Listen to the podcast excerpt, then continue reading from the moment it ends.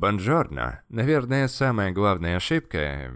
Тавтология сейчас будет. Это боязнь совершать ошибки. Я же лидер, ёпарасоты. И такой образ мышления бросает компании под откос, углубляя их в аналитику. Хотя в ней ничего плохого нет, это помогает минимизировать возможные риски. Это допустимо и даже благоразумно. Но когда ты не принимаешь решения, ты все же их принимаешь. Парадоксич. Ты должен перестать бояться принимать серьезные решения, ведь твоя обязанность как лидера, неважно, ошибешься ты, не ошибешься, это движение вперед.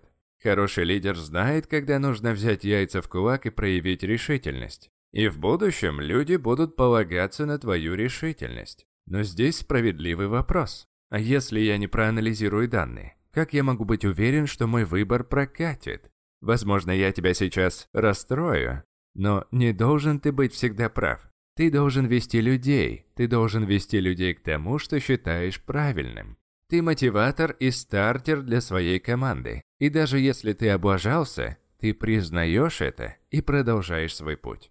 Чуйка-чуйкой, но все-таки без подготовки с места в карьер прыгать не надо. Нужна серединка, что-то между незнанием и излишним знанием.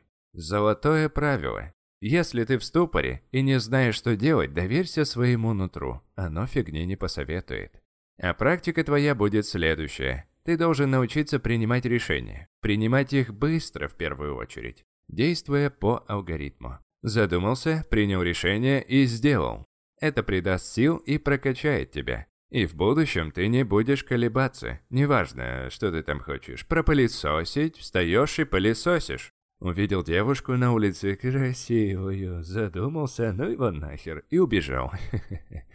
Это саконский вариант, запомни. И второй момент. Я хочу, чтобы ты сегодня похвалил кого-нибудь. Да за что угодно. За одежду, прическу, поступок, доброту и так далее. Но предпочтение всегда отдавай комплиментам, ориентированным на его деятельность. В общем, работаем. Не халтурь, мы уже на финишной прямой. А это твои экзамены. А я хочу поиграть на твоей совести. А ты что думал? Нормально же общались? А я, я, я, я тут что, зря цифровое пространство топчу? Но ничего-ничего, нормаляк, прорвемся. Спасибо за прослушивание. Этот подкаст прекрасно дополняет телеграм-канал «Книги на миллион», где обосновалось аж 250 выжимок на книги по саморазвитию. Всего 15-минутная запись и только самые главные мысли из самых полезных книг. Ссылку паркую ниже. А тебе я желаю всего самого высококачественного. Услышимся в следующем подкасте. Пока.